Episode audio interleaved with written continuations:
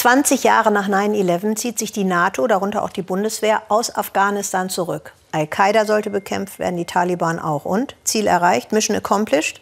Herzlich willkommen zum Weltspiegel. Nein, Mission nicht erfüllt. Die Taliban werden jetzt wieder mächtiger. Und erinnern Sie sich, 2001, da zerstörten sie diese großen, genau, diese großen Buddha-Statuen in Afghanistan. Und der Westen war schockiert. Und in den letzten Jahren wurden Anschläge auf Zivilisten und Krieg zum Teil zum Dauerzustand. 2020 dann ein Abkommen zwischen den USA und den Taliban, aber ohne Regierung und Zivilgesellschaft.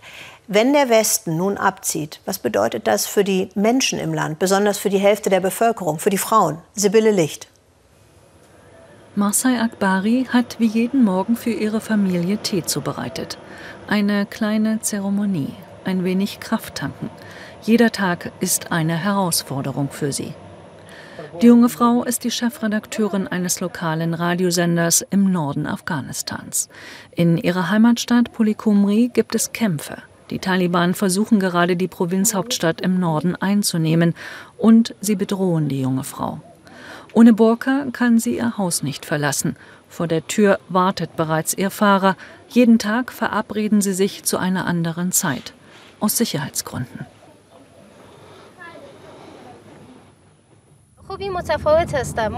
Wir haben nicht viele Möglichkeiten, für unsere eigene Sicherheit zu sorgen.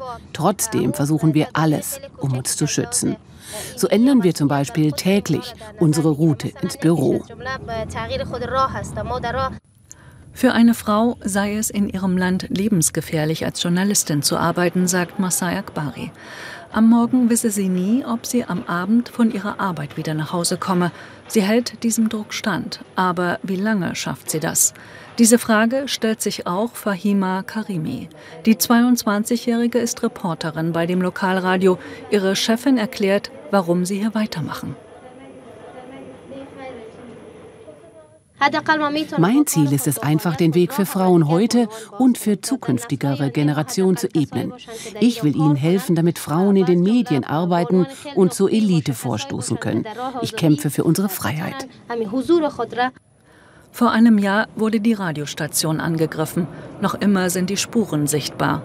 Niemand wurde verletzt, aber fast die komplette Ausrüstung zerstört. Die Taliban bekannten sich zu dem Anschlag. Ihre deutliche Warnung verfehlte nicht ihre Wirkung. Mehrere Journalistinnen verließen das Lokalradio. Sie fürchten um ihr Leben. Reporterin Fahima Karimi will für ihre Reportage heute Frauen treffen, die aus den umkämpften Stadtgebieten kommen und sich hier in Sicherheit gebracht haben. Woher kommen Sie? Wir stecken in großen Schwierigkeiten. Was ist passiert? Unser Haus wurde gerade von einer Rakete getroffen. Die Reporterin wird von den Taliban bedroht. Unabhängige Stimmen auszuschalten ist Teil ihrer Strategie. Mit dem Rückzug der NATO-Truppen wird für mutige Frauen wie sie die Gefahr immer größer.